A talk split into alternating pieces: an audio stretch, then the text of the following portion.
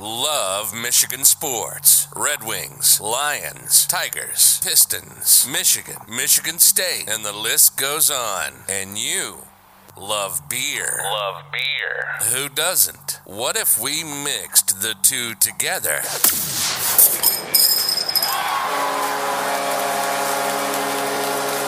This is State of My Sports. We'll talk everything Michigan sports, like only we do, and then we'll down our fair share of beer from a local brewery.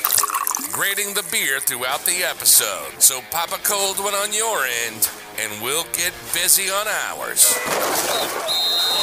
This is the State of My Sports. That's right. This is State of My Sports, and this is episode 176, recording live on October 4th, 2022. Um, unfortunately, we have uh, Detroit Lions and Michigan State losses to talk about once again. Uh, well, Michigan went into Iowa and took care of business. Um, are we ready to say Michigan's a top team or a top tier team? That's one thing that we're going to discuss today. I'm not sure I'm there, but I understand if other people are. We want to talk about that. Um, if not, when will when will we be willing to consider them a playoff contender? Uh, we will have our around the league segment for some college football. Uh, we will make our picks against the spread in our betting hero segment, and of course, we will drink and review some Michigan craft beer, or at least I will today.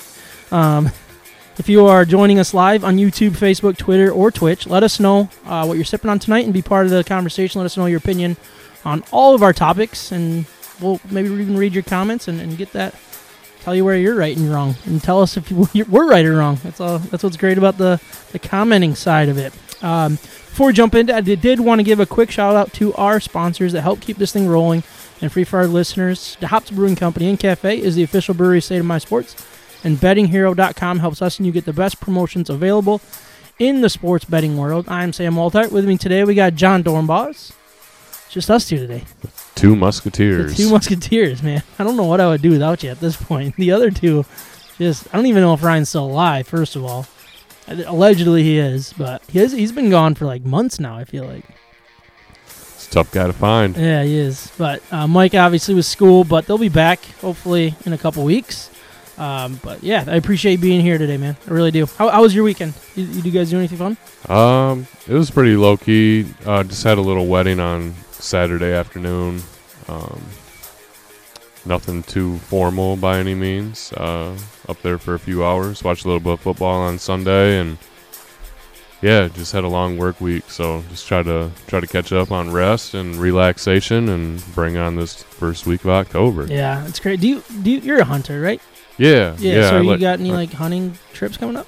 I haven't had anything. I, I don't have anything in the books planned. Um, so busy at work right now. Yeah. And it seems to happen more years than not that it's this time of year. Yeah. Um, when I most enjoy to be away from work. It's always busy time but for us too. It's just like everybody's saves up their vacation though, so Yeah. everybody's gone. I got a couple days left, so I'll try to sneak out when the weather's right. But um, yeah, bow season opened up this weekend. That's kind of my cup of tea. That's where I'd like to be. Um, I like the the difficultiness of the difficult The bow side of yeah, it. getting Yeah. getting in range, getting close, getting one with nature, getting real close to the animals. Uh, obviously, it's a little trickier, and um, but I don't really like to get out this time of year when it's still got a chance to be warm. Yeah. I don't like mosquitoes when I'm sitting still in, in a tree, um, and they find you, man, and it's a war zone, and you're trying to stay still. You know, that's part of the reason I get getting out there. So.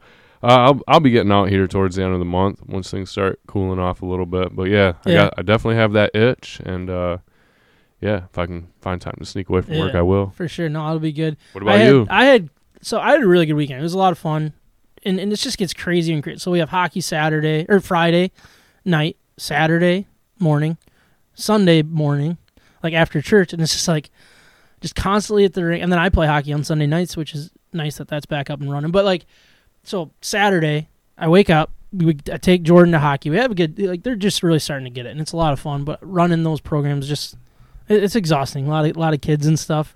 Um, but I was getting my stuff done, and I'm like, all right, I'm gonna get home and I'll be able to watch the Michigan game and get all that going. And I don't know, I do you stream your any channels, or, or do you have like basic cable still? Yeah, basic cable. Dude. I don't I don't do the streaming thing yet, yeah. but it sounds like the I guess like the it's convenient. The It convenient is. thing to do. It is. Um I just try not to look at my phone more than I absolutely have to. Yep. So that's my problem is I would get stuck streaming day in and day out. Yeah. So I stream, and I, I, I haven't had any issues, and it's actually gone really well. We've we've done Hulu Live in the past. Now we're back on the we're at YouTube TV, which is I'm- really enjoying that. Um, but this was like my first like panic mode experience because of it. Because as I'm getting ready to go to hockey, like I hear this weird buzzing in the basement, it's just like this, bzz, bzz, like this weird thing I've never heard in my entire life. And I'm scrambling around like, and I noticed that my internet was out. I'm like, oh, you've got to be freaking kidding me. So I look and I have this weird divider or like this booster almost in my basement that it basically just spits out the the different cables. For when you have hardwire cable Okay. basically. Yep. um but that one goes to my router. So like that's why my internet was out. And i can't figure out why this thing's buzzing. I've never seen this thing before in my entire life. I just found it because of the noise. Yeah. i'm trying to reset it and i i end up having to go to hockey and i'm just not happy basically. So i get back and i'm like all right i'm gonna figure this thing out. And i figure out how to bypass it basically. So i found the input and like made it so it can connects to my my router and getting the internet back up and going. I had to run to ace and get the piece that i needed like right at game time. So it's like five minutes till game time. So beautiful day saturday. I'm pumped to just go sit in my garage pour ice cold beer and and watch it. So i finally get out there turn on the tv and my tv is broken. So like the screen it's all it's an old TV. It was my dad's old TV from like when I was in high school. It's that it's like just extremely old TV, but it's been working great. And I turn it on and it's got green lines going all the way through. You can't see basically anything. Oh jeez. So I'm like, are you freaking kidding me? So it just that really ticked me off. So I couldn't watch in the garage. I couldn't do any of that. So I go back inside. I'm like, whatever. I'll just watch inside. No big deal. I mean, third world or like first first world problems here. You Exactly. know, multiple TVs. But um, so I ended up having. I I was like, all right, well, I'm gonna have a fire that night, and I'm gonna watch football. So we ended up going out out to eat, and then we had to buy a new TV. So.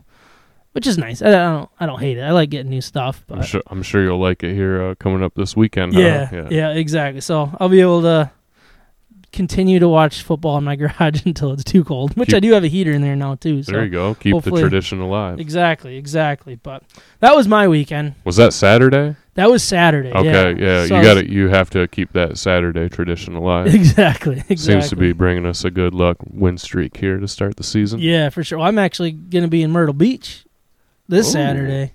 We leave. So we leave Saturday morning. I think our flight's at like nine or ten or something like that. Okay. So I'll be landing in Myrtle Beach. Hopefully, I can watch the Michigan game. I think it's another nooner. Okay. So hopefully I can hopefully we can get through all the crap and get our stuff and get into the, What the brings condo. But What brings you down to Myrtle Beach? just a family vacation. Very nice. Yeah, yeah, we're excited. The kids will. The kids are pumped. They haven't flown yet, so that'll be that'll be something new. I'm a little nervous for how that's gonna go, but I think they're gonna be so excited. It's not gonna like be any problems. So Yeah. it's only like two hours, so Yep. it's not too Quick bad. flight. So, yeah, no, we're we're really excited about that. But then yeah, I'm gonna be in Myrtle Beach for that one, and the following week. So no podcast next week. No podcast. So Shoot, you got sorry, room, sorry, You, people. you got room in that luggage? yeah, for real. We, we actually could if you want to. You know, just hop on hop onto the the the plane there. But uh, I did want to introduce the beer that I am drinking tonight because John's not drinking anymore. Sorry, Sam. I fell for for it. now, for now. I fell for the. Uh, And I the- even I even picked one out specifically for you. yeah. I was Oh, like, know. oh man, like I knew that they had this. So what I got here today is from Upper Hand Brewery, which is obviously in the Upper Peninsula.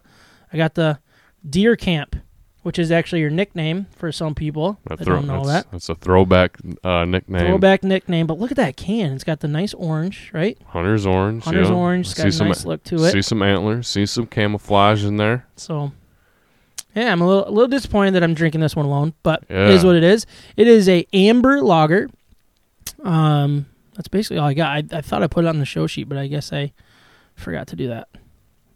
I'll, I'll get you more information for before the beer grade that I'm going to put out here. But yeah, so far it's 4.7% alcohol by volume. Okay, sounds like a good one. I think Yeah. I've had it before. Have And you? funny you mentioned that too. I was at softball last week. Uh, Is that still going? yeah, fall fall ball league. I think playoffs are next week. So I don't think we have a fighting chance, in my opinion. We've lost to more teams than we beat. But my buddy Chris, he was like, "Oh, I was up in the UP on a fishing trip a couple weeks ago and stopped at this place to get some beers and wanted a good craft beer, and he picked up a, a I don't know if it was a six pack or a twelve pack, but For, of the, of the deer, camp, Oh, yeah. nice. And he was like, "Oh, I meant to, I meant to text you because I was drinking one the other day in, in the garage, and yeah, Yeah, I mean it's got a nuts. I mean it's definitely an amber. It's got some good flavor though, but it's uh, very crisp and light too, which which is always always nice. Drinking craft beer, having fun, and talking sports in the state of Michigan. You're listening to State of My Sports. This is where I usually mention the hops, which are still still part of the team here, but um, we're still trying to figure out when they're going to open. Still no updates, nothing like that. But if you're looking for a job in the food industry, general manager, some service servers, uh, go ahead and, and jump in and, and do that. But we're going to talk some Detroit Lions, another loss, an insane offensive explosion. Really, the Detroit Lions uh, let us down though again by losing 48 to 45. Um, as the Lions scored 22 points in the fourth quarter, but the defense couldn't get off the field to save their life, and threw. They also threw a pick six uh, in their in the start of the second half, uh, which I mean was basically the only flaw in the nearly perfect um, offensive game that they, they put together, and and that was a rough. They they just missed the onside kick towards the end there. Um, another close get another close loss and sends the Lions to one and three um, on the young season. Goff was stellar, going 26 of 39 for 378 yards and four touchdowns. In the pick six, I already mentioned, uh, but putting up uh, numbers like that without Swift, um, without St. Brown, and, and without Chark, I mean, it was very very impressive uh, performance by by Goff. Once again, he's he's honestly the way that they have this offense humming, it is one of the best offenses. Well, we're getting into the stats here, but like it's one of the best offenses statistically, and just the way they're executing is I, I've never seen it before, and it's awesome to see. number one scoring offense, I believe, in the NFL. Yeah, number Um, one. I don't, I don't know that I would ever had imagined the Detroit Lions and, and that statistic being in the same sentence, unless we're the ones uh, playing that team each week. Exactly. Yeah. And it changes. Uh, well, yeah, I mean the defensive woes, man. Talk about It's blowing a good thing that you had going there. Um, it's a huge loss when it comes down to it. Because let's face it, I think Seattle will be one of the bottom bottom feeder teams by the end of the season. Um, props to Geno for doing his thing. I mean they they're missing Russell Wilson, but you can't really tell. Yeah. Um, but like you said, Jared Goff played a heck of a game. Unfortunately, fantasy football purpose wise, I played against Jared Goff this week, Did you? and I got torched. That's no good. Um, Jamaal Williams ha- had a nice game, 108 yards on 19 rushes and two touchdowns. Uh, did have one catch, but also had a couple drops again that I think is very the the biggest reason why I think Swift is so important to this offense because he does catch the ball out of the backfield. Um, on top of he's more explosive than than Jamaal. He, Jamaal had a couple really big runs, which Yeah. were which were great to see. Um, I love what he's doing. I really A- do. Absolutely, I- you couldn't ask more for your second string guy. You know, um, and he's kind of played a vital role in the offense since the beginning of the season too. yeah, yeah, even when Swift was one. healthy. Yeah. Yep. So, uh, you know, Swift being dinged up a little bit. It's good to see him get some reps. It's good to see that this guy can still get up and down the field too. Um, Yeah. You know, as a veteran running back in the uh, NFL. Um, so uh, yeah, it's a great way to fill in. Just uh, couldn't, Yeah. couldn't come out with that W. And then you got Craig Reynolds, who who got his first really decent uh, taste, I guess. He, he did have only two carries, but 30 yards. I mean, a couple explosive plays for him, which is great to see. Um, and if Swift continues to be out, I think he's going to become more and more important. Um, yeah, I don't I- think Jamaal Williams can handle that load all by himself. yeah, I, like he, he's not a guy that's going to get 30 touches. Yep. I, I was surprised when I saw Craig Reynolds only had two two rushes, but um, they were also slinging the ball, you know, so they were lot. able to move move the ball that way. And that was working too. Yeah, it, it really was, and most of it was to Hockenson. Uh, he- he's had a tough start to the season with only ten catches for 82 yards heading into this game, along with a touchdown. On Sunday, he had eight catches for 179 yards and two touchdowns. Uh, this team needed someone to step up with with all of the weapons out that that we already mentioned, and it was nice to see him do it. Um, it, it seems like where has it been? You know, he was fighting. He was he was catching balls everywhere, which is great to see. Like in you know, uh, spit or like not in space. Basically, when he's guarded close, he was getting those 50-50 balls. He also wasn't going down right away. That's something a little different for him. Usually, it's catch the ball, get hit, fall to the ground. Yeah. He had some big plays, including I think it was at an eighty-yard, almost touchdown. Almost got to the one. I think he got to the one-yard line or something like that. Yep. Um, that was awesome to see. It was the what I think Lions fans believe he can be, but we haven't really seen it yet. You know, the the Travis Kelce's, the Zach Ertz when he was in his heyday type thing. Um, guys that are, are a true weapon tight end. Yeah.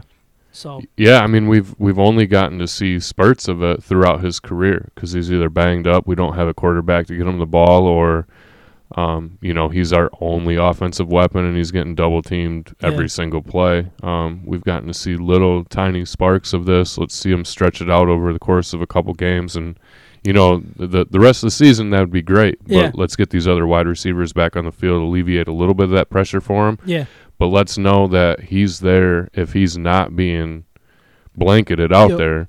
Um, he's still a you know a dangerous asset to that Y- offense. yeah. And I was listening to uh, a Goff interview with on 97.1, um, and they kind of asked him that, like, "Hey, was this Hockenson just because all the weapons were gone, or was is this like a sign of things to come?" And he was like, "Hey, you know." It was not like we were forcing the ball to him, and that's kind of the key. Is like if, if you're not forcing it, then yeah, it should just it should continue. You know what I mean? It's not necessarily because you don't have all these other weapons. Um, hopefully, it's so important to have multiple weapons, and if you have one out of the tight end spot, that changes everything. Especially once, um, you know, Amon-Ra St. Brown comes back, and and Jameson Williams comes back, and guys that you can hit all over the field. I think it's going to be interesting. And the way Ben Johnson's got this offense running is is absolutely incredible. It, Yeah. It's great to see. So, um, Josh Reynolds, I did already bring him up, I think, but he had 81 yards and seven catches and a touchdown, 520 yards total. 145 rushing, 375 passing. They were only four of 10 on third down, but again, three of three on fourth. They're they're extending drives that way, which is great to see. I think uh, most teams with a similar stat line win that matchup each week. If you if you, Oh, you could you could put any other name up there next to those numbers, and it seems to be a guaranteed W. Yeah, Um, unless you're the Lions, that's unless basically yeah, unless at. you're the, the Lions. I, I picked up Josh Reynolds on fantasy football five minutes before the game. Did you end up starting him too? I did. Nice. And he was yeah. he was my highest point scoring wide receiver on the day, Nice. which uh, goes to show that my wide receiver core needs a little help.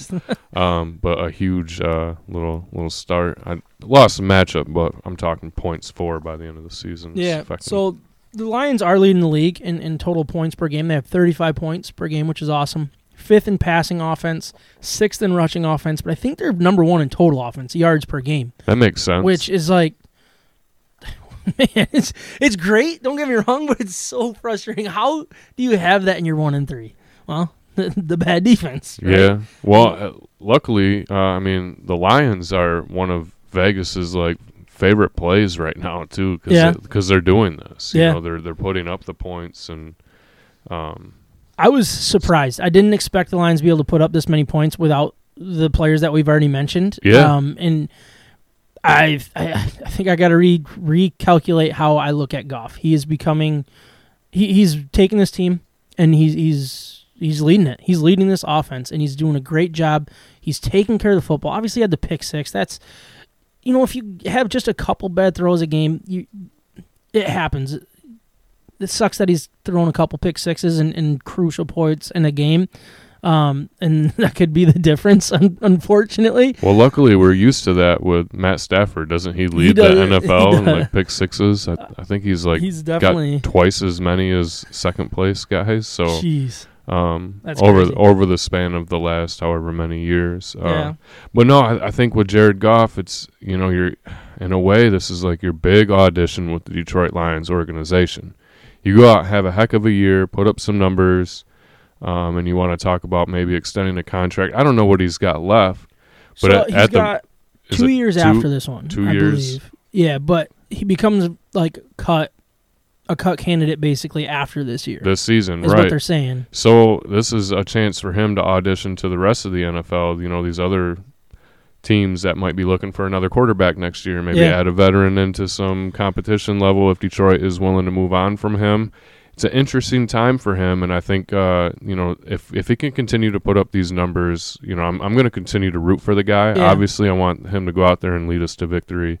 Missing a couple guys to help us do that right now, um, but I would not be upset if this is a guy that we have a couple For a more couple years, years, down down the road with the weapons that we're putting around him. What I think it really goes down to, and I don't want to get into mock drafts or anything like that. We obviously have a lot to get into before we start thinking about that. But let's say you end up, let, let, let's just say you end up at, I think they're they're too good to end up below ten, in my opinion. We'll see how things everything shakes up, but I don't want to force a quarterback just because we feel like we have to, and I feel like that's something that I thought we might have to do. But what the way Goff is playing, the way that he is taking the bull by the horns with this offense, we don't have to force it, and that's the exciting thing. Um, could he become a piece like a trade piece? I personally don't believe he could, uh, just because it's just the way that this league is. I, I if if Jimmy G didn't get traded, I don't know if yeah, anybody's going to want to take on the contract of Jared Goff in That- a trade right now. That's a good point. Yeah, I don't I don't see that. And you're gonna have free agents. You still have the Rodgers saga. I think that's still a thing that he might not be happy. Like I don't I don't know how that's gonna go down, but there's just gonna be so many other things going on. I just I don't think we want to be part of that, and I don't want to trade for Lamar Jackson.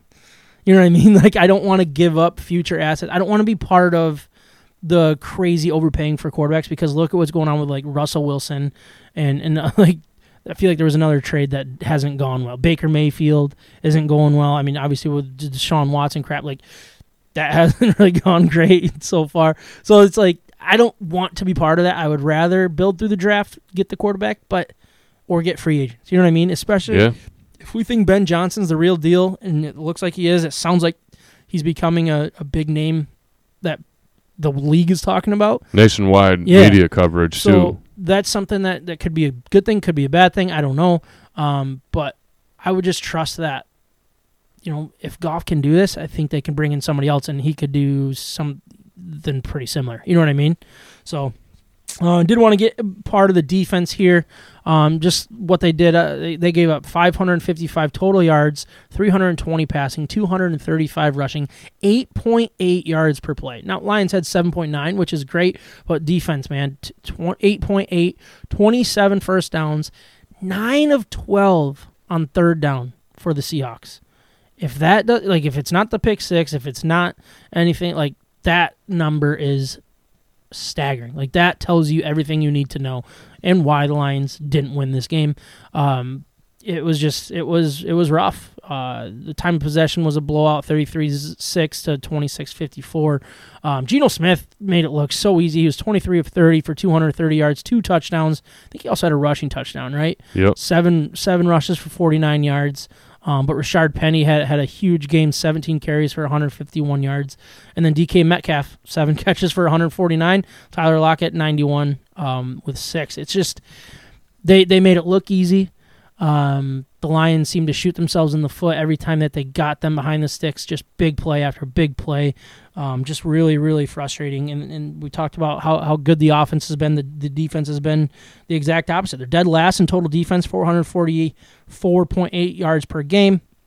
Third to last in pass defense with 279 um, per game. Third to last in rushing defense with 165. And last in points allowed uh, per game at 35.3, which is six and a half more points than Seattle, who is second to last. Which I mean that that kind of game will do that to both teams, but uh, it's just it's too bad, and I I don't understand the game enough, and I, I always say this like I can't sit at sit back and look at this and say, well, this scheme's not working. Like I don't see the schemes. I, I just sit and watch the plays. So I, I- I don't really. I, I wish I knew more. Um, it sounds like they're going to be changing up some personnel stuff to try to um, make things happen. One, one thing that he keeps saying is is there, there's a player that they can't trust yet, and I'm I don't know who that is. I don't think it's Aidan, but I but it's weird that he's he's that uh, Campbell's coming out and saying that. Um, I- it's it'll be interesting to see once the, you know Sunday comes around with with the Patriots. Something's going to be different. It's going to be a different person. I don't know if it's a Warrior who who continues to get exposed, but um, just really frustrating. Um, again, I don't know the X's and O's, but I sit and watch this Aidan Hutchinson. He continues to struggle. eh, he seems tired once the game starts going. I don't, I don't know. What are your thoughts on on Aidan? Like it, it doesn't look right to me. No, he he looks to be pretty hype, and then like you said, he he comes out flat.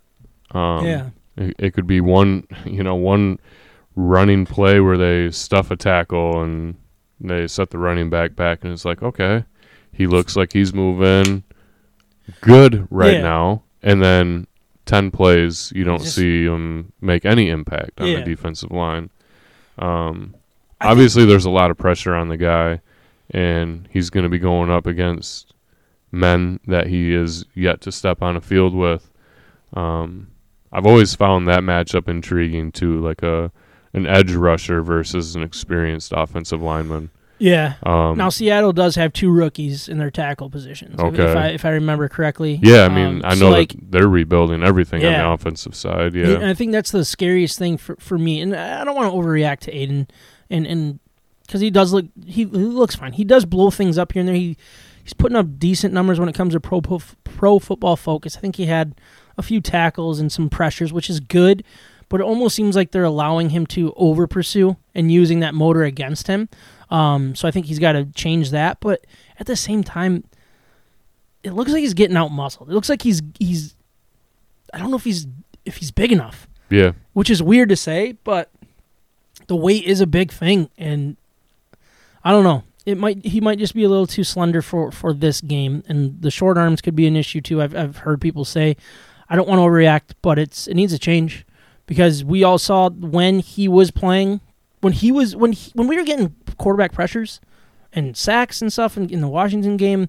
Um, we got a lot of pressure in, in the Philly game. That I think was a really exciting.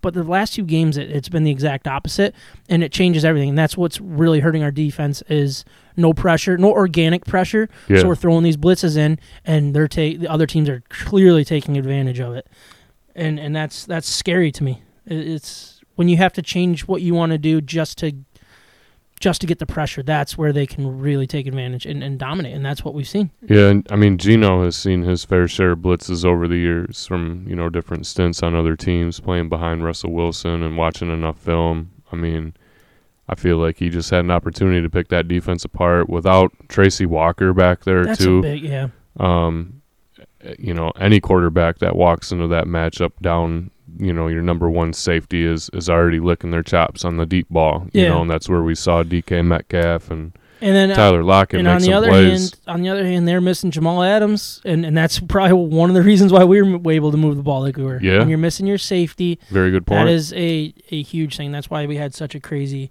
um, game. Uh, third downs completely unacceptable. Nine to twelve. I already brought that up. Just in, in their long third down plays too, and that's just the really frustrating things. We get to this point that we're in position to get the ball back. Zero punts for, for them this whole game. That's just ridiculous. Um, it's just, and it feels like they're being outsmarted because we've seen those plays where I think it was like third and seventeen, right? And we're blitzing for some reason. Bringing some and pressure. They yeah. did a little delay. The dude took it, what, 40 yards for a touchdown? Yeah, it makes you wonder if like it's not just something blatantly obvious. Yeah. Because yeah, like you said, nine for twelve. That's totally And unacceptable. I, I, I, again, I don't know if that's linebacker play. I think, obviously, Rodriguez has, has done pretty well. Um, but I don't know. Is Anzalone looking good? Is that the biggest weakness here? I still believe it is. But I don't know if it fixes anything. You know what I mean? And I don't see a way to fix it um, this year. And that's what that's the, the the thing that scares me the most. So it's got to be scheme. It's got you got to find a way to make it happen. Is it give Derrick Barnes more snaps, even though he may not have earned it, and just see if he can run with it? I don't know. Um, it's just uh, it's just really frustrating, and it's making me second guess what I thought about uh, Aaron Glenn heading into the season because I thought what he did with the scrubs that we had last year um, was a sign of um, things to come and what he could do with a little more talent. Well, we got a little more talent, and it's not going well at all. yeah, we got some guys back too. Yeah. you know, Kuda's looking pretty good through the first few games. Yeah. Um, but yeah, man, because I, I go back to Hard Knocks too when they had I forget which episode it was, two or three, but where they really like uh showcase offense versus defense and kind of the smack talk between Yeah. the two and obviously they're trying to fluff that up for the camera. Yep. Um but man, I, I think this is the reality check. We need to see some change, or there might be some bigger changes, like you said. So it has been talked about to to um, Dan Campbell about uh, Aaron Glenn and maybe moving on from him. Um, and this was his quote. He said, "I've had to do I've had to do this before, and I'm not afraid to make hard decisions if I really believed that uh, was the cause." Basically saying, "Is Aaron Glenn the, the issue?" And he said, "I don't believe it is. Um, I believe that Aaron Glenn is the right man for the job, and he gives us our best hope." Our best option to run this defense. I just do. So, um, obviously, the coach is going to say all the right things unless he's already fired the guy. You know what I mean? But I agree with what he's saying. He's we saw what he did last year with Anthony Lynn. That wasn't going well. He didn't care. He made a decision as a first time head coach, and you know he made the decision. It was a tough one, and um, could have gone really bad, but obviously was the right decision, and, and it worked out well. Um, I, I I don't think, or I. I mean, try to find the right way to say this. If he had his doubts, he would move on from him. And that's, I think, the comforting thing. But it's also maybe just to be the talent thing. You know what I mean? Like maybe this talent is not up to par and it's linebackers, depth at the the uh, ends, interior defensive lineman. I mean, Brockers, I, I don't even know if Brockers is on the team other than getting a paycheck. I, I don't see that guy. I mean, you don't really want to see your interior defensive lineman, but it'd be nice to to get somebody in there making noise. And hopefully, you know, McNeil continues to get better and um and Yeah. Onwuzurike, um, I think it needs to get healthy yet. But um and then also Paschal, uh we'll see if how he how they use him because they've talked about using him as an athletic interior um defensive lineman, but I don't know, we'll see. And and it sounds like he's practicing, but he didn't say he was going to play, so that and that's where I, I'm another thing that I'm concerned about heading into this Patriots week, and then the bye. It's like I feel like they're using this as like, all right, we had three weeks to really rest these guys, and then we'll go full full full bore, if you will. And I don't want to risk losing this game because I think they can get back, get the ship going in the right direction. But I'm nervous about that. If you're not willing to be aggressive this year and or this week and, and start some guys that maybe shouldn't, but maybe should. You know what I mean? Yeah, So, um, and it, I just look at this and I'm just if they can pr- improve the defense at all, like if they can somehow sneak into the top 25, that this team's going to be legit. If this offense is legit as we think it is, and I have no reason to think that they're not because of what it, what it's doing. So, um, they did ask uh, Aaron Glenn what what needs to get better. He said not giving not give up points. Uh, I said that kind of tongue in cheek, and he said that's how you fix it. Just not let them score. Uh, easier said than done, I would say. But um, the defense is allowing opposing offenses to record explosive plays 19.5% of the time on third down. That means nearly out of one out of every five third down attempts has resulted in a run of at least 12 yards or a pass of at least 16 yards. And that right there is the biggest reason that is third down continues to be an issue and it's third and longs, it's third and shorts, it's third and everything. And that's where we got to get this thing really figured out. yeah. Too conservative. Maybe they got you know a coverage that um, is shelling off guys and giving them a little breathing room in hopes to make a tackle. But it's the NFL, man. If you're you're not you're not tackling like you used to, first of all, and offensive players are coming at you that are bigger than ever. Um, but if you're given too much room to make these plays, then you're taking yourself right out of the ball game. Yeah. Um, so yeah, that's a cause for concern because on, you know, on your first and second downs, if you're not getting any quarterback pressure or run pressure, we'll say, um, man, that's easy for offenses to come in and, and take advantage of that defense. Yeah, and heading into this Patriots game, like I, I'm not gonna, I'm not feeling confident. I'm not saying that it's impossible to win. I'm not saying it's impossible to lose. It's just, it's one of those games that you're just gonna show up on Sunday and be like, all right, who's there? All right, how's this gonna look? Because we'd have no idea if, if Mac Jones is gonna play, or is it gonna be the Bailey Zappe, or is Brian Hoyer gonna play? Like, Sounds it's like just, yeah, it sounds like uh, they they also just signed another quarterback. so that probably means Hoyer's out, Yeah, and I don't think Mac Jones is is ready to go. doesn't sound like he's going to be ready for this weekend. which I, I, I don't know. Like, So if we're not beating the Patriots with their third string team, we know what they're going to be doing. They're yeah, going to be they're running gonna the be ball. running the ball, And we, they got yeah. two running backs that are, you know, Uh, they split carries just like most teams in the Yeah. NFL, and if we don't play right, they're gonna run all over us. Um, so we're gonna have to focus on stopping that run, stuff in the middle, Yeah. and uh, regardless of who's there for quarterback, uh, force them to make plays with their arm, and um, You we should be able yeah. to shut that. Down. You that got to make. down. Let's say it's Brian Hoyer or Bailey Zappe. You got to make them beat you. They don't have weapons through the air. They're going to run the ball. I don't know how to beat a good running game. I don't know what they need to do differently. Obviously, you want to get thicker up front. Um, not pursue as much on the edges and just do your assignments. But your linebackers, they got to make tackles too. Yeah, That's going to be the biggest thing. I don't know what it's going to what the change is going to be, but it feels like it'll be along the lines of linebackers. Maybe even safety. I'm curious if Will Harris is going to get a chance at at safety here. He was drafted as a as a safety. Um, obviously been been moving to corner. I just don't know if anybody else is ready to take that safety position. So um, that might be what he's talking about, or maybe he's going to bring in Will Harris to take Warrior's spot. I, I don't know. Um, I just have no feel of this game. I'm, it's I'm just expecting the worst.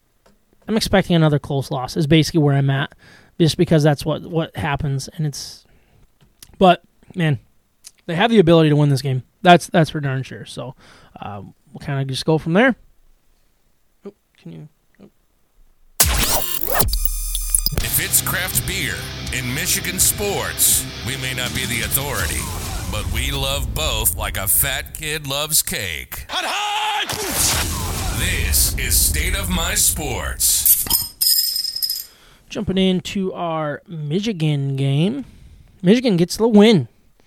They went into Iowa's Kinnick Stadium and had a very uh, polished showing to win on the road, 27 to 14. Michigan's defense, as expected, shut down Iowa's poor offense um, through the first three quarters. Shut out, um, shut them out to bring a 20 to nothing lead into the fourth quarter before getting outscored 14 to 7 in the fourth.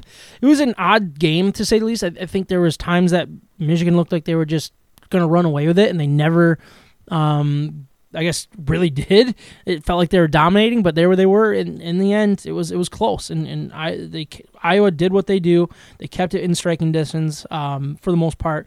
Uh, forced Michigan to really need some big plays um, late on both sides of the ball um, to to seal the deal. Uh, I thought JJ w- was efficient. He took care of the football for the most part. He had that, that bad throw that was a fumble that luckily we reco- recovered, um, but not explosive again. And I think that's the other thing that I'm, I'm interested with. Uh, he missed him downfield once again, which is getting really frustrating. But he went 18 of 24 uh, for only 155 yards in the in the touchdown, uh, one touchdown, and nothing on the ground really again, which is scary. Um, but taking care of the football in, is is a key positive at this place. Like if he did, if he had that one turnover, that could have changed the whole feel of this game and made it really really difficult. Um, it's just he has to take care of the football. The fumbles need to stop um, because you do that against Penn State, uh, Ohio State, even Michigan State. Like I know they look bad, but like if you start turning the ball over in those games, they're, they're those are the teams that are going to make you pay, and and that's making me a little nervous still. Um, but he took care of the football. Zero turnovers at Iowa. That's all we can ask for. Um, Schoonmaker led the team in receiving with four catches for 45 yards. Um, Andrel Anthony, one catch, 29. Roman Wilson, four for 28. Donovan Edwards, four for 21. It's just, again, no one is emerging as that, that threat as a wide receiver, and I'm I, I want to see that too. Those are the two things that are important to me. Is, is I need to see this offense start clicking because look, I was on I'm bored to, to switch to JJ. I think we all were. I'm not second guessing that because he's doing exactly what Cade did, um, but he's there to do more. You Yeah. know what I mean? Um, and I, I want to see that. I want to start seeing it here soon because I'm I'm getting more and more nervous that if our defense doesn't show up, we're not getting the game records that we need. I don't know if we can continue to score. You know what I mean? Yeah. Obviously, Blake Corum, again, just a beast, 133 yards on 29 attempts and a rushing touchdown.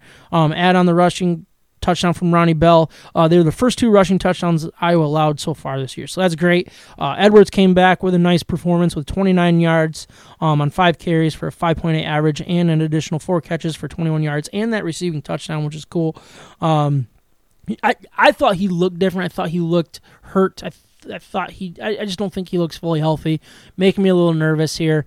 Um, probably won't get a, a whole lot of playing time this week. trying to rest him up before the the big one against Penn State. But um, nice to see him back at least to the point that he um, is comfortable playing.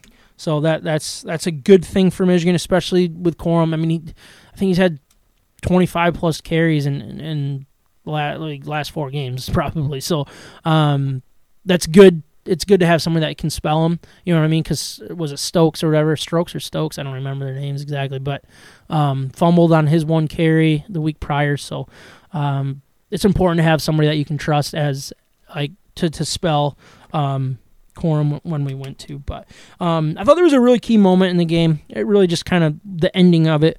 Um, uh, fourth and two on Michigan's six yard line. Uh, with the score 20 to 7 and almost six minutes left. Michigan's defense got the stop to get the turn- turnover on downs. That was huge, obviously, but you did have that three and out right afterwards. That's that sucks. It felt like the opportunity to put the game away, uh, but they, but again, the three and out punted to the Iowa 42. And this is kind of just the ending of the game here, the way it all played out. But Iowa had a chance to score there um, to make it a game and then you, you punted to the Iowas 42 with four minutes left, and the defense took over. Morris had a sack, uh, nice pressure on, on, an incomplete pass, and then uh, I think was, I thought was it Upshaw that maybe had that that sack. I, I thought it was maybe somebody else, but I, I might have that written down wrong. But they forced it to fourth and 24 to force the other turnover on downs.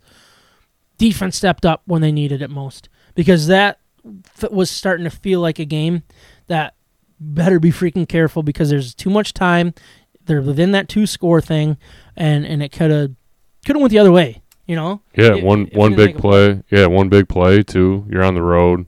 Uh, you get that crowd behind the home team that it really changes that landscape. Yep. After that that second turnover on downs, Corum uh, ran had three runs and then one and then the touchdown was was how they did it. Forced or changed the game to twenty seven to seven uh, before Iowa scored with eight seconds left. Um, are you ready to call Michigan a contender? Personally, no. No. I think the Big Ten season's too long to jump on that train right away. I want them to be. Yeah. Um, fortunate for them, they keep moving up in the rankings, and it's a big brand. Let's uh, put all three things together and put a, a solid, um, you know, uh, display on the field week in and week out. Yeah seems like the offense is just sputtering a little bit. Like you said, we need some wide receivers to step up. We need somebody to be a go-to deep threat um, to help counter that balance with you know because we're gonna man play action should be open. We should have some guys wide open mm-hmm. with the way Blake Corum's running the ball. I think their defense is probably good enough to keep them there. But like you said, we need to score more points if we're yeah. gonna be a top tier team. If we're going to compete with other these other programs, because you start getting into some of those SEC defenses, you, you know, they shut us down. Um, and I don't know that our defense is quite ready to match up with their offensive schemes. But yeah, um, again, I think it's just a little bit too early to tell. But I hope that they can stay up there in that top tier. What yeah. about you? I I don't. I I, I want to say yes, but it's not necessarily because of what I've seen from Michigan. It's more or less from what I've seen from everyone else in the league. Oh yeah. You know what I mean? Like I see five teams that that deserve to be in the playoff right now. Um, especially once once these games start playing, like something's got to give, and some of these teams are going to fall, obviously. Um, but it's just the middle. You know, the five to fifteen teams that are supposed to be contenders knocking on that door to take over. Um, we'll get into a lot of the rankings and stuff here here soon, but like I don't see that team that can jump up and be like, no, this is ours for the take. You know what I mean? I don't see anybody taking away their spot. Yep. And that's where I, I have a hard time. I mean, I'm not going to say, oh, well, we're going to be in the playoff because we're going to go and we're going to go undefeated. You know what I mean? Like I, I'm not comfortable saying that for Michigan, but I just don't see how like this just feels like it's going to have a two loss team in in the the playoff one way or another. So I I think Michigan could be that team if they're okay with Michigan and Ohio State both getting in. You know what I mean? Yeah. So that's kind of where I'm going to say yes, but I need to start seeing scoring. Like you said, it's you don't you don't beat teams defensively, and I, I should be careful saying that because a lot of people get all mad. But it's college football. You got to be able to put up points when push comes to shove. And yeah, the defense got absolutely destroyed last year against Georgia. But if we had a way to respond with a you know, a, a really good offense, then that we wouldn't have fallen out of that game as quickly as we did. Mhm. So that's what we're going to need to do in a couple of these matchups coming up. So Michigan led the, t- led the nation in, in explosive plays last year. I think it was like the most 30 yards, 40 yards, and 50 yard plays in all of college football. And that's what we're missing. Yeah, we're getting a Corum run here and there, but where's the the big throw, hitting that big throw over the top? We need those things. We need to be doing it in multiple ways. As much as I love what Corum's doing, he's not an NFL guy, in my opinion. And maybe maybe I'm being unfair to him, but you don't ride a non NFL talent body through college football. Running back, yeah. Running back, that, yeah. That game isn't sustainable in today's college football. Yeah, and and I hate saying he's going to get dinged up or something like that. Like that, that's unfair. I know what he does off the field. He's just a freak in the weight room and stuff. Doesn't take a day off. That's all great and stuff, but how sustainable is what he's doing Yeah. in his frame? I just don't see that possible with what we have coming up. I you know lo- what I mean? I love having a workhorse running back, yeah, but let's complement that. yeah, We JJ should be putting up 275 to 300 yards a game yeah, minimum. Yep. Um, he should be putting up numbers like these other quarterbacks that are fighting for the Heisman each and you know year in and year out. Um, I don't know if they're just trying to be a little conservative now. Don't give teams too much film. I don't. I don't know. It's But- hard to say, but right? You, in You, you'd like to see Michigan go into Iowa and dominate that game. You'd like to see them dominate against Maryland Yeah. and, and blow these teams out. Um, again, I don't I don't want to jinx the team. Are they looking past some of these teams and looking at other things? Um, it's it's interesting where they're at because with Cade, we knew what we had, right? Mhm. We we had last season to to go off of, and now, oh, we're all excited for JJ. Um, but but we haven't seen it. I feel like a little bit of that air fell out of the balloon, Yeah. you know, Yep. and we're kind of getting grounded back to reality here. But I still trust his arm and his playmaking ability. Um, I think when push comes to sho- shove and we get into these matchups with other teams in the Big Ten, um, you know, fighting for those playoff spots and uh, yeah, you know, to go undefeated on the season. Um, hopefully, we can see a little bit more of that. And Yeah. maybe Jim's got something up his sleeve. Or I hope so. And, that, that- and you got to get that defense. The defense has to become more polished. I think um, they're they're they're giving up yards. They gave up quite a bit to Maryland. Maryland made it look easy against them. Um, Iowa, one of the best or worst offenses in ever in college football. So I'm not gonna like worry a whole lot about what they did. But they when it came time to, they moved the ball, and that makes me a little nervous because we don't have a game wrecker on defense yet. I think that's emerged, and you got to have those that will take over a game. yeah, And I want to see that here before we get in that Penn State game. Hopefully, it's this week. Um, that would be great. But really, it needs to start at that Penn State game. We need somebody to dominate that football game on each side of the ball. Someone that you can start getting all of that excitement and being like, "Hey, this is this is our guy. This is the one that we're going to trust when when we need to." Yeah, get on his back. You know, let's let him carry us. I Yep. man, I'm, I'm I want Ronnie Bell to be there. I just don't think he's the same guy after getting hurt. Yeah, I agree with that. Um, Which is too bad. it is bad. Um, but man, he, I look for him to hopefully be that go-to trusty option. I mean, Schoonmaker too is looking pretty pretty dang good. Yeah. He looks like to be uh you know have a good Good tight Um, end once all gets back too. and like then you have oh two of yeah. I yeah. I didn't realize he was out of the game too because I was looking at the box score while at the wedding. yeah, he's missed the last two games. Yeah, so. and I was like, Yeah. man, where's this guy been? Like, I feel like he sounds like it could be a season ender too. Really? Yeah, but they're not really talking about it. They're, might need surgery. They're, I think they're still evaluating. Haven't heard much. College injuries kind of keep close to the vest there. oh but, yeah, especially when um, you got like scholarships and stuff yeah, on the line. But sure. yeah, that's unfortunate because he kind of had a little flurry there at the end of the year. And yeah, looked to be a guy that might you know get drafted in the NFL one day. yeah. I'm not. I'm not worried about the the matchup against Indiana. Um, I don't want to say it's impossible to lose because we've all been there and stuff. Indiana's not a good team, but you got to be ready for that Penn State game. Yeah. They're, what they're doing, they're running the ball, they're playing good football for the most part. They could be a little fraud fraudulent, I think, with with their schedule, but um, you got to be careful because that's a team that that has the the talent to beat you. As long as their coach doesn't ruin it for them, you know that that, that we've seen a few times. So, Yeah. um, it'll be fun to fun to watch that game in a couple weeks.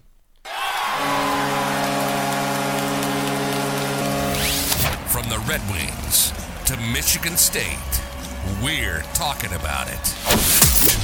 This is State of My Sports.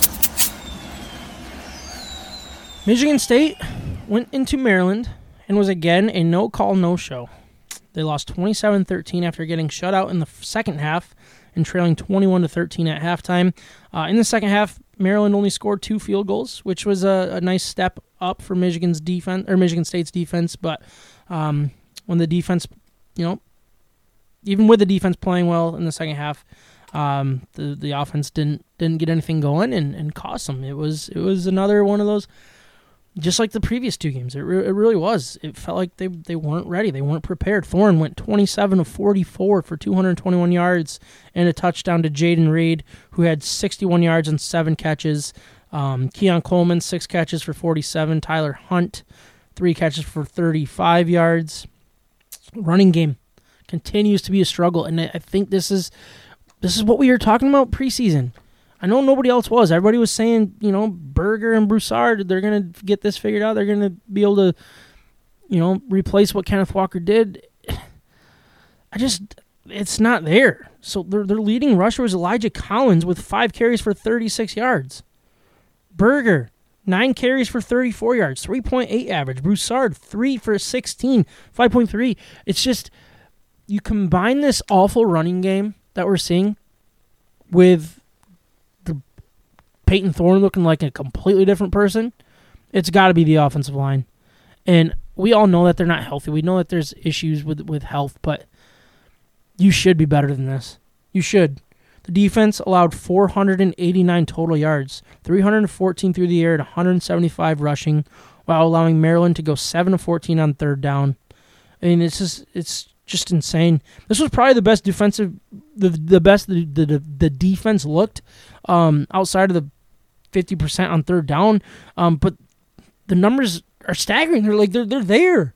They're like there's that is a lot of offensive production for only putting up what 20 what did I say 27 points. That's just it, it blows my mind how how it's going and you know but like Maryland did to, to Michigan when things were, were clicking and stuff they they moved the ball quick they made, made it look easy and it's a it's a good offense, and I think a good defense too. What Maryland does, so I don't I want to give them a little bit of credit here, but for for Michigan State, it's just how is this okay? How are you okay with this? This is it. It's not just the wins and losses; it's being non-competitive. They've been not competitive in their last three games. Their first three true football games: Washington, Minnesota, and now Maryland. I'm sorry, but those aren't teams that you should be losing to if you think you're you're you've arrived like we, we learned last year. So why is this okay? Why why are we as Michigan fans the bad guy for for pointing this stuff out? And why aren't Michigan State fans more angry about this? It's blowing my mind. I definitely need to tune into more um, Big Ten mm, weekday media coverage. Yeah. Because this is atrocious. Mm-hmm. And Michigan State fans that I know obviously don't find this acceptable. Yeah. But they're not saying anything about it either. Yeah. They're pretty quiet. They're ready for f- basketball season. It's like they're laying down. They're chalking the season up as an L. And now the team's doing the same thing. And maybe they're feeding off the team. I don't know.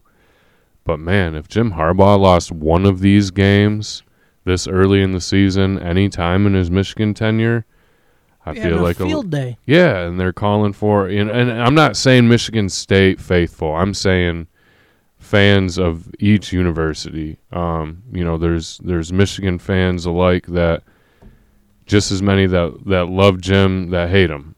Um, thankfully, he had a little um, rebellious year last year and probably changed the mind of those that were you know stuck on that fence. Um, but I haven't heard one Michigan State fan complain. I haven't heard one Michigan State fan uh, suggest anything about the coaching staff, the schemes, um, and I, I, really don't hear any excuses either. It's weird. Um, so this is again mind-boggling. I think I picked Michigan State to lose this game last week in the pick'em mm. or, or our picks uh, yeah. to Maryland, and I didn't think it was real really going to happen. Yeah, I took him to win. I was like, there's no way a Mel Tucker team, which what he did last year was awesome. Yeah, What he preaches is awesome. It, it's there. Like I believe that it's possible. It can work. I just didn't think it was possible for him to have a third straight game that they didn't show up. yeah, And that's the thing that I, w- I would be the most pissed about is it's not just losing, it's not being competitive against mediocre teams. yeah. In the Big Ten, Mediocre to bad teams. You know what I mean?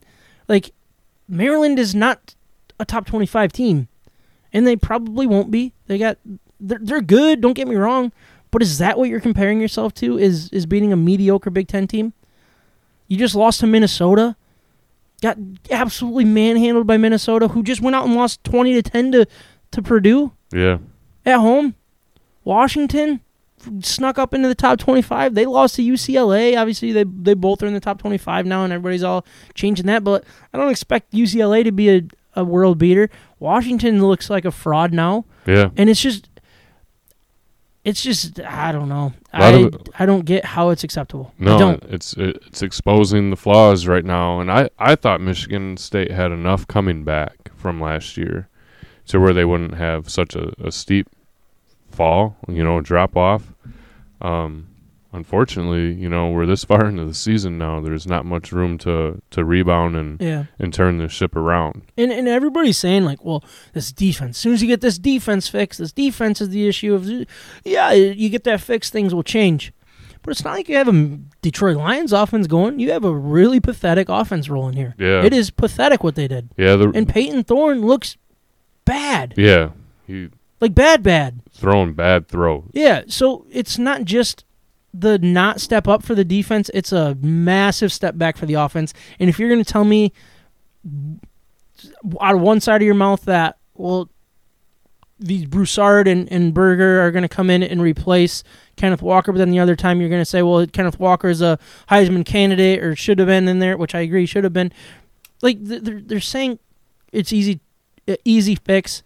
So it's not just Kenneth Walker either. You know what I mean? It's a big piece of it, a massive, massive piece. I think what he did, and I said this in the season pre- or preview, he was masking how bad this roster was, in in a lot of ways, and I think we're seeing it. But it, you can't use that as your excuse if you're going to say, "Oh, we'll just reload." You know, we, we're just transfer. We got this figured out, and that's where it's just like, man, just be consistent.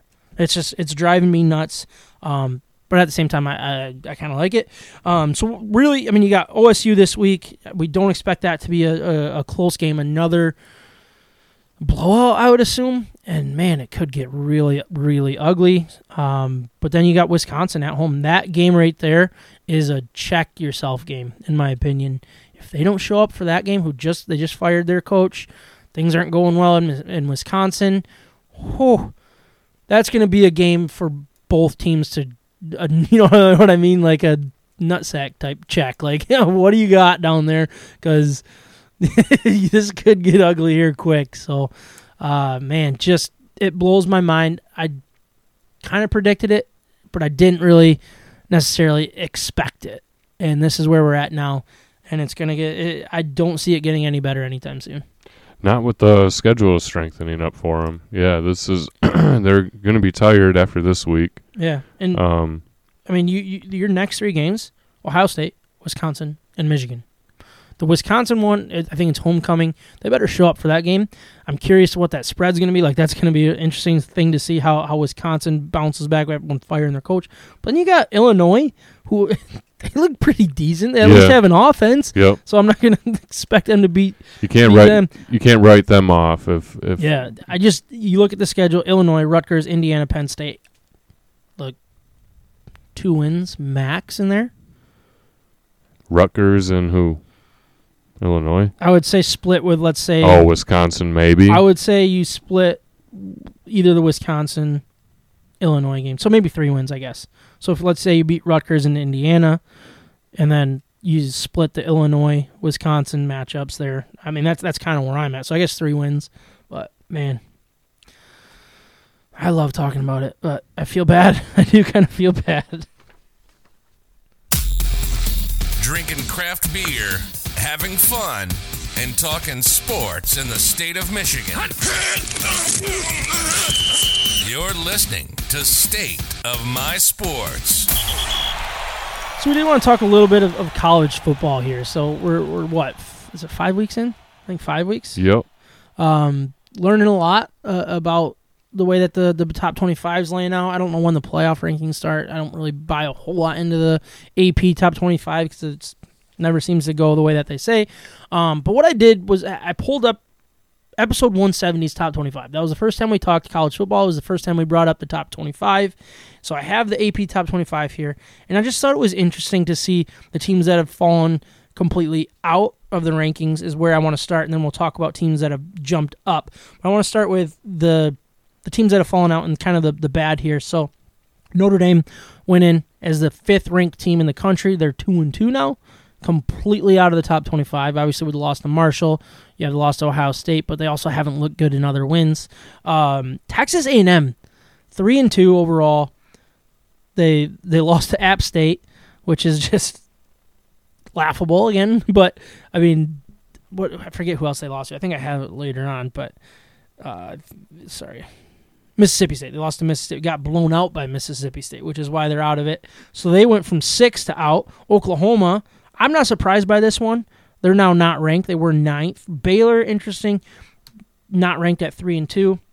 Then right here, 15 through 19, Michigan State, Miami, Pittsburgh, Wisconsin, Arkansas, all not ranked. Michigan State and Miami at two and three, or sorry, Michigan State at two and three, Miami at two and two, um, Wisconsin at two and three, and then Pitt and Arkansas at three and two, all dropped out, and then obviously Houston at started at 24, not ranked either.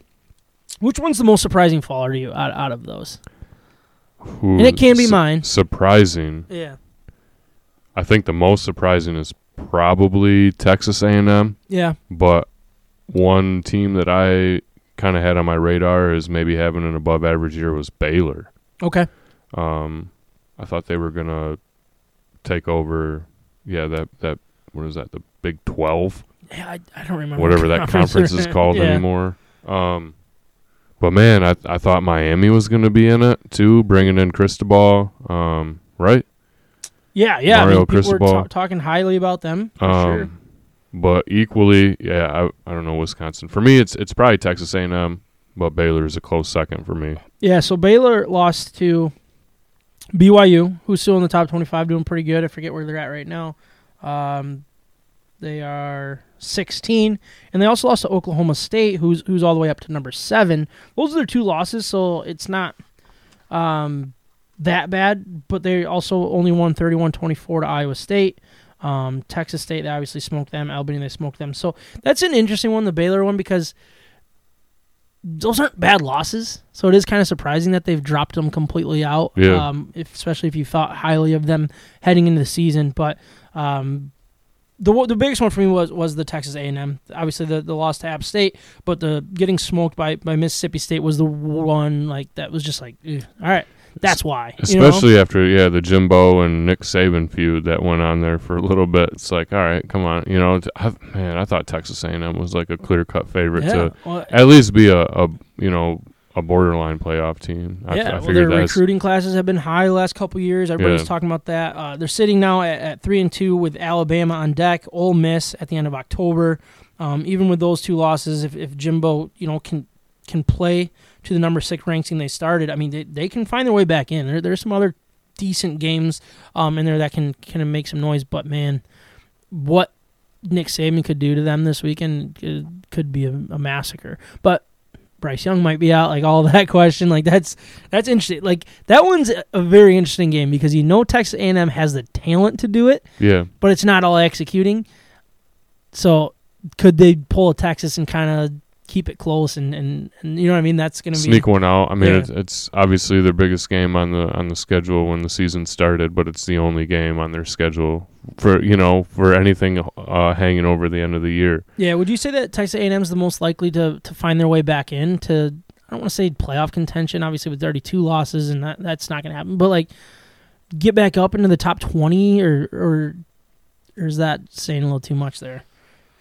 Cuz I, I looked at it as as an abil- as as a, the most likely team to jump back up because I do think they could shock Um, either Ole Miss or or Alabama. Yeah, I mean, imagine they win out, you know, and they're a two-loss team. Which Trat Trat was big on that, right? Didn't he keep saying that like they were going to keep winning out or something? Yeah, I I don't feel like he said that. I don't probably has a boot on the line. Probably. Yeah, I man, prob- yeah, probably Texas A&M. I know Notre Dame still got a pretty strong schedule ahead of them. I couldn't tell you about those other teams between 15 and Yeah, 19. I- Another one that I was going to keep an eye on was was Arkansas, who who started at uh, only 19, so it wasn't like highly ranked or whatever. Uh, but they, they have Mississippi State this week, BYU, who's 16 next week, and Ole Miss later on. Those are a couple games right there. That's like, man, that can erase the two point loss to to A and M that they already did. They also got blown out by Alabama, but I mean, that that happens. Most teams do. Um, they all do exactly. So I think you take care of business against Mississippi State, who I think is a fraud. BYU, who's interesting, um, but then you know Ole Miss, it, it's all possible. So, yeah, those are big like strength of schedule games that can boost a resume, Yeah. yeah, and launch you back up. Um, it'll be interesting. Yeah, the SEC could have a bunch of teams there with two losses, and unless you know one of them goes undefeated, there might be yeah, there might be a handful of teams at the at the top of that ranking at the end yeah. of the season. So on on the other side of the spectrum, I do have the the current AP top twenty five. You got Alabama, Georgia, Ohio State. No shock there. Uh, Michigan up from what was it? Eight to four now, so they're up four spots. USC uh, is up eight spots to, to six based on where they originally started. Oklahoma State up five from where they started. A couple of interesting teams here. Tennessee, who was not rated, Penn State, who is not rated, they're at eight and ten respectively. So two interesting teams, two maybe fraudulent teams there. Um, kind of interesting to see what what plays a, or like how those teams end up when they have tough schedules coming up. Um, but you also have Ole Miss, who's up 12 from where they started. Kentucky up seven. Just kind of fun to see, you know, some teams that were not rated that are in the top 25: TCU, UCLA, Kansas, Kansas State, Washington, Syracuse, Mississippi State, and LSU. Very interesting for them to, to sneak in there because they look so bad. Was it week one that they lost? yeah, I'm trying to remember who, who they lost to, but it was like it was not pretty. It was a close game though, if I remember right. But it was like a team that they probably shouldn't lose to. I'm trying. Sorry, I want to pull that up while, while I think thinking about it because I'm. I thought I had that, written down, but I do want to. I want to make sure I get this right. Sorry. I, I think with like the SEC and the top 25, you see a lot of teams just kind of swap with each other between Tennessee and Ole Miss, um, Kentucky. I mean, they they were ranked in the top 25, but yeah, so it was Florida State that they lost to. Sorry, Florida State. Yeah. okay. But Um, they've also had some close, ga- close Wins, wins. you yeah. know, so it's not. they're not blowing the wheels Yeah. off. Um, yeah, you I have the most surprising riser out of, out of those. oh, probably Tennessee. Yeah. I couldn't tell you anything about their program or what they have for a team, but um, I don't know. I feel like they've just been kind of mediocre over the years, and a lot of coaching changes, program changes since you know the It was feels that Peyton Manning Yeah. days, right? it feels a little fraudulent. I mean, they they beat Ball State, Pitt. They only beat them by seven, which Pitt's not that great. Akron, they smoked them obviously. then Florida, they beat 38-33. Okay, Um, I guess they're wasn't like that close. It was a late touchdown that made it that close. But. Yeah, but Florida doesn't look that good No. after they they started out all exciting. So I just I feel like this is there's a couple teams in here from the SEC that are just the beneficiary of an uh, easy early schedule. Yeah. and maybe a couple other teams towards the top. I don't want to say um, everybody's had an easy schedule, but a lot of these undefeated teams have. it is still so early. Yeah. it's like you're still just one conference game in. I think so. yeah, far. and and in one given week, you could have four of those teams flop places with four teams in the you know the bottom twenty five. Yeah, I- twenty through twenty five. I think the most surprising to me is, is Penn State, especially after the the, the 35-31 lucky win over Purdue. Oh, and that was Like, I was- I- that was a crazy I game I sat too. and watched that game. I was like, all right, Penn State. I'm not worried about them. yeah, You know what I mean? they didn't deserve to win that yeah. game. and Look, they haven't gone out and beat anybody that's super exciting since Yeah. then. Um, but they're taking care of business. They're they're moving the ball. Their running game is actually really good and really surprising. Um, I feel like I'm wrong about them, but also I'll keep an eye on it because it, it gets tough for them. You know, they got Michigan, Minnesota, and OSU three straight weeks after their bye. So I wouldn't be surprised if, if they're outside of the top 25 at that point. You know what I mean? Like, there's a really good chance um, that that happens. Um, which team teams do, are, do, you- do you think are going to make the playoffs right here, right now?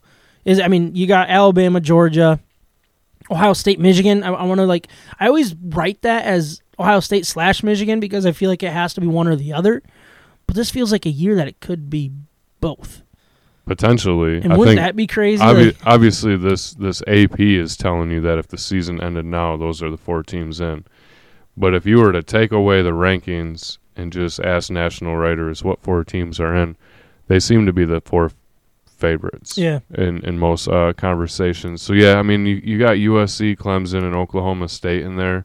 Um, that could really stir things up. yeah. And Clemson's road's looking easier and easier, really. By by the time we get through this, I mean, Yeah, and they- they're they haven't really done too much that that's that pretty either. They've had some nail biter. Got very wins. lucky against Wake Forest. Yeah. Um. So I don't know. I, I think locks for sure are Alabama, Georgia, Ohio State. Um. I'd have to give Michigan the lead over Clemson and USC right now. Yeah. Um, Just because of last year, I think that needs to play a role in it. Yeah, personally. absolutely. And I just that's yeah, recency bias too Yeah. on my part. But yeah, another surprising team for me is Kansas. Um Yeah. I've heard I've heard a lot of people talking about them too. Um I guess they got a pretty decent quarterback down there.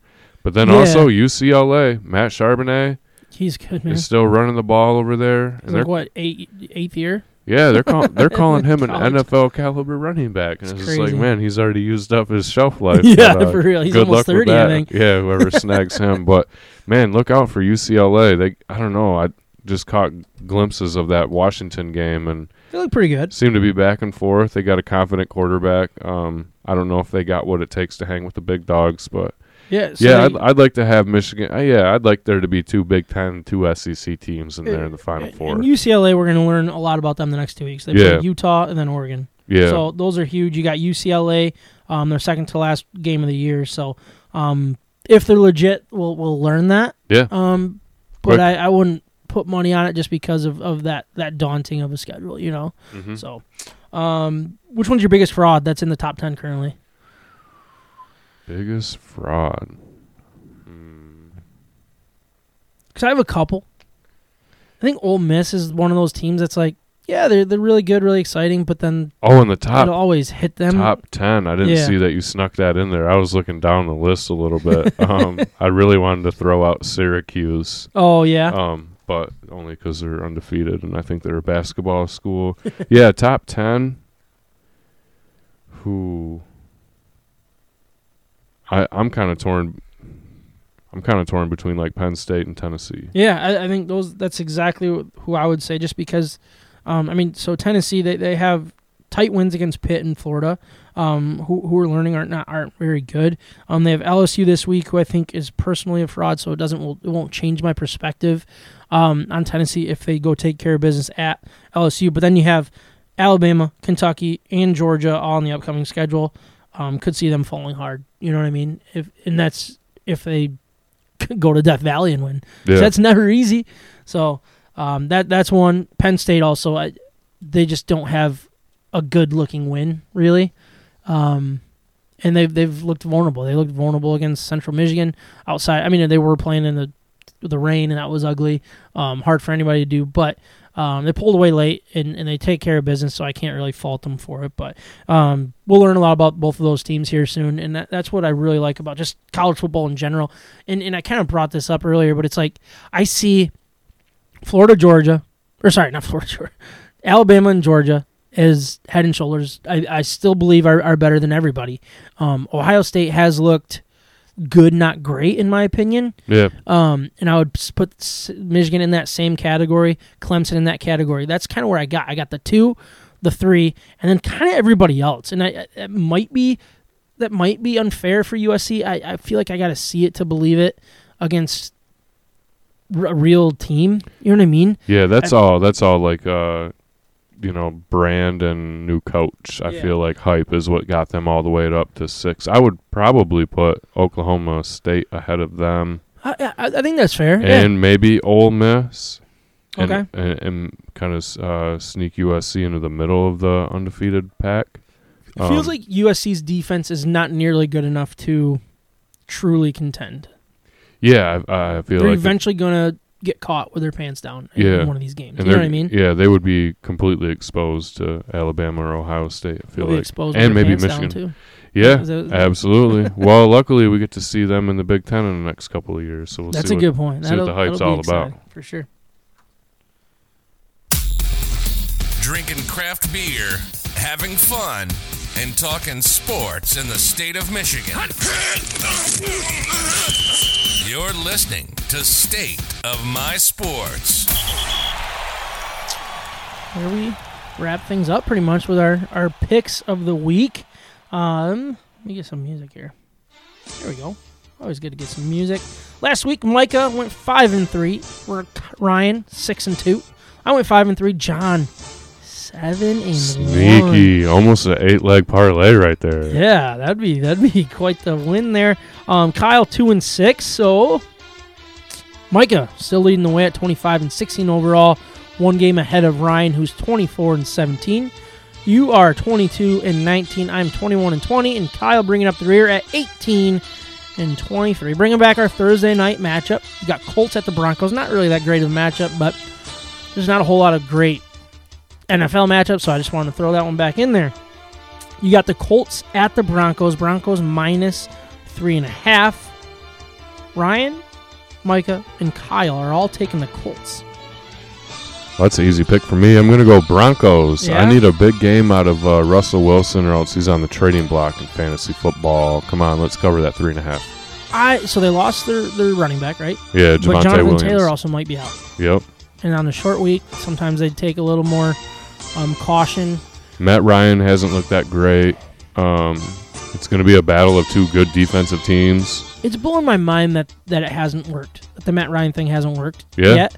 Because I expect it to. Because I think the Colts are a pretty deep team, really good team for Solid. the most part. Solid team. Um, getting points, like I just don't see the Broncos winning by more than a field goal. So I'm gonna stick with the Broncos, um, or sorry, the Colts. But I could, I could see it's just both teams are desperate to show something here. I feel like so it's I gonna be so. an interesting. one. We're gonna we're gonna learn um, which team's got a bigger one. You know. Um, moving on to the Bengals at the Ravens. The Ravens a three point favorite. Ravens the three point favorite at home. That's basically a wash. They were saying that these teams are pretty much even here. Kyle's taking the Bengals. Micah and Ryan are taking the Ravens. What are you going to do on this one, John? Man, this is tough. I think the Ravens have lost two or three games this year uh, when leading 17 points. Yeah. Um, it's always tough to go to Baltimore. The Bengals, they, their offense looks like it just stalls out at times, and I don't know what the Ravens' front line can do to pressure Joe Burrow. Um, this is a coin flip for me, Yeah. and I'm gonna root for the better wide receiver out of both teams and go with the Bengals. Bengals. Ja'Marr Chase might have a big game. I'm going to go with the Ravens uh, because I feel like they're a well coached team. Yeah, And I'm not saying the Bengals aren't, but when you have the drama going on, they've blown a couple leads. You had the fighting on the sideline, someone going after Harbaugh, like yelling at him. The bonehead decision that he made for not going for it was crazy. Um, so I just I think that they're going to have a show me type game. I could see them winning by you know a touchdown, and and basically the three is scary, but it's the home team. I'm gonna I'm gonna take it. So. Last NFL game, we got the Lions at the Patriots. Two and a half point favorites. The Patriots are, so the Lions. Vegas is saying Lions are the better team, but the home field advantage will makes that makes that difference. They're all taking the Lions. I'm going to take the Lions just because that's what I do. Lions plus two and a half, of course. What are you going to do on this one? clean sweep. Number one offense in the league. I think uh, New England's going to be playing a little handicapped on offense. Yep. And I like to think that our defense can come out and make a couple big plays, but our offense should carry us to a, a, a big victory. Right there with you. Oops, I keep doing that. Moving on to college, we got number eight Tennessee at number twenty-five LSU. LSU plus two and a half at home. Kyle's gonna go with LSU. Micah and Ryan are gonna go Tennessee. What are you gonna do on this one? What was it? Home Plus two and a underdogs? Home yeah. underdogs? That's more of an NFL thing. Yeah, I was going to say two and a half in college football is not really working with a whole lot. Yikes. yeah. Um, ooh. This one's for you, Brian Kelly. Get Yeah? that get that Southern draw out and win a big game in the swamp. I'll, I'll take the Tigers. Yeah, I'm gonna go with Tennessee. Um, I don't think they're good. I don't think they're great, but I think they're better than LSU this year. So that's where I'm at. There, you got Utah at UCLA. So number 11 Utah at number 18 UCLA. UCLA plus four and a half. Ugh, I hate that number. I hate that number. What time is that game? Night game? Uh, shoot, I used to put the times on there. Sorry, I should have done that. I'm gonna take UCLA. I like what they did. I think they can at least slow this game down and keep it a one-score game. This is a 3:30 start. Ooh. I'll go UCLA as well with you, Sam. Charbonnet, baby. I, I yeah, I think I think he's a he's a good way to get yardage, but also burn some time off the clock. And ah, man, I just I don't know, something's telling me UCLA. I don't know what it is. Next one is a not a ranked matchup, not a two top 25 teams, but it's the Texas A&M at Alabama game. We circled this as the game of the week. Remember when we did that? Yeah, Um, preview thing. Um, Alabama minus 24. I wouldn't have uh, imagined back then that it was a 24 point spread. Nope, I would have no clue. Favorite, yeah. Wouldn't expect that. You got Kyle and Micah both taking Bama. Ryan's taking Texas A&M along with me. That's too many points for a team that was ranked as high as they were early on. I believe that they were somewhat good. They're not as terrible as we think they are. Um, with Bryce Young questionable, I just think I think it, 20. That's just too many points in my opinion. What are you doing? I'll go. I don't know. Oh dang! Can Jimbo get that team to rally? It's at Alabama. Nick Saban is crazy. It's probably a nine or eight o'clock game. I imagine it's got to be the night game, right? I don't think it is.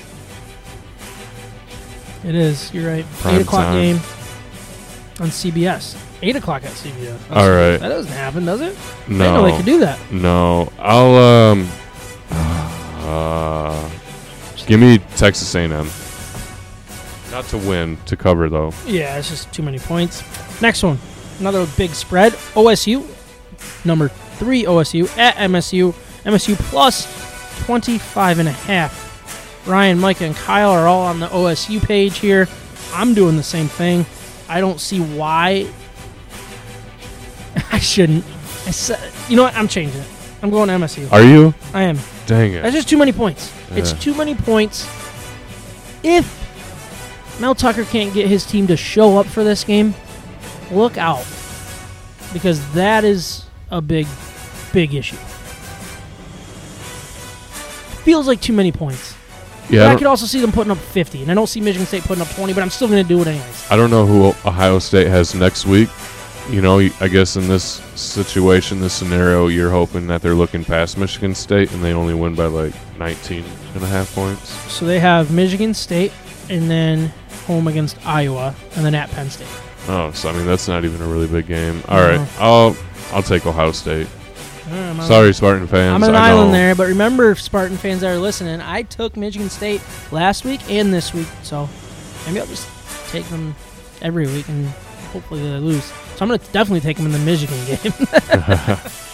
last game of the week, we got Michigan at Indiana plus 22 and a half. Michigan for Kyle, Michigan for Ryan, Indiana for Micah. That's surprising. Wow. I feel like he was calling for that Michigan Indiana matchup at the beginning of the year too. Yeah, holding Not- on, holding on to that one a little bit. Yeah, not that Indiana was like uh, good enough to beat Michigan, but maybe Michigan would be looking past them going into that matchup with Penn, Penn State. State, yeah. Oh man, I just something's got to give. But JJ's gonna have a big game. I'll take Michigan to They- cover the Yep. Yeah. 22 and a half. I'm, I'm right there. I think, I think, yeah, I think they're gonna throw the ball down the field. They're gonna push it. They want, they want to see it just as bad as we do. I Yeah. think. you know what I mean. They want to see JJ uh, put up, hit those throws. They're gonna pound the ball, obviously, Yeah, but Corum will have his his day. yeah, I just don't want to see them outwork them too early in the season. Save some of those reps later on for the big games. But I could see him having a big first half.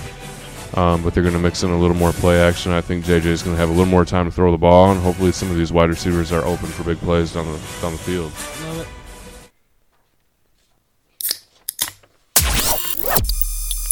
Fitzcraft Beer. In Michigan sports, we may not be the authority, but we love both like a fat kid loves cake. This is State of My Sports. So I am drinking Deer Camp from Upper Hand Brewing Company in the UP. It is a 4.7% alcohol by volume. Deer Camp is a crisp is as crisp as opening day, as toasty as a warm fire and feels as home feels as at home in your hand as it does in your grandfather's. Our toast to the lo- long to the time honored traditions of fall. Like it's exactly how they described it. It's crisp. I like the amber. I think that gives it a little more, a little more flavor than I, I expected. I was thinking that this would be kind of their, their Busch Light take. You know what I mean? Like something light, that, a light lager. and maybe that's stereotyping the the, deer camp hunting- name, yeah, exactly. But the um, Busch Light camel cans. exactly. That's probably what what's throwing me off. But um, good beer. I mean, it's it, it's not one that I would continue to have because if I'm gonna go light, I want to go even lighter. Oh, you know what I mean? And It kind of falls in that middle of yeah, it's got the light beer flavor and, and taste, um, but it's not light enough to just like pound them like, Yeah. like I expect this type of beer to be. Maybe I'm in my own head there, but I mean it's good. I would drink it, uh, no complaints, um, but not like above and beyond. So I'm I'm just gonna give it like a nice seven two. Okay. I mean it's good. yeah. I think that's a decent score. Yeah. It's usually a, a good like starting point when Yeah. you're talking respectable beers. Yeah, but Well, if if you don't drink the rest of them tonight, Sam, leave leave I mean- one leave one of them in the fridge, and I'll come drink it November first when, right. when sober October is over with. I did have a, a coworker. He goes, "Hey, if you have any left, make sure you bring one to me tomorrow." Oh, okay. He's like the one. Well, I guess I have a couple couple coworkers that listen. I think Nate listens, and then Dave. Shout out to those guys. Um, I'm gonna bring one to him, but I I, I got more in the fridge too because I was expecting you to. Dave Hastings. Yeah, Yeah, he's a he's a big deer some- hunter, isn't he? Yeah, oh yeah, he oh, shoots yeah. he shoots some big ones out there in Coopersville. he's a good guy. I, li- I like Dave. yeah, he is. Um, but yeah, that was episode whatever. What what episode was that? One seventy six. One seventy six. Cruising through these, man. But again, no episode next week. We might have some bonus episodes coming along, so keep an eye out for that. Um, but we'll talk to you in two weeks, if not sooner. You've been listening to State of My Sports. From the Red Wings to the Lions to the Tigers to the Pistons to Michigan and Michigan State and everything in between, we're talking about it. And don't forget the beer. We hope you enjoyed the show. Make sure to like, rate, and review. In the meantime, hook up with us on Instagram, Facebook, Twitter, YouTube, and Twitch at State of My Sports with an MI. We'll see you next time.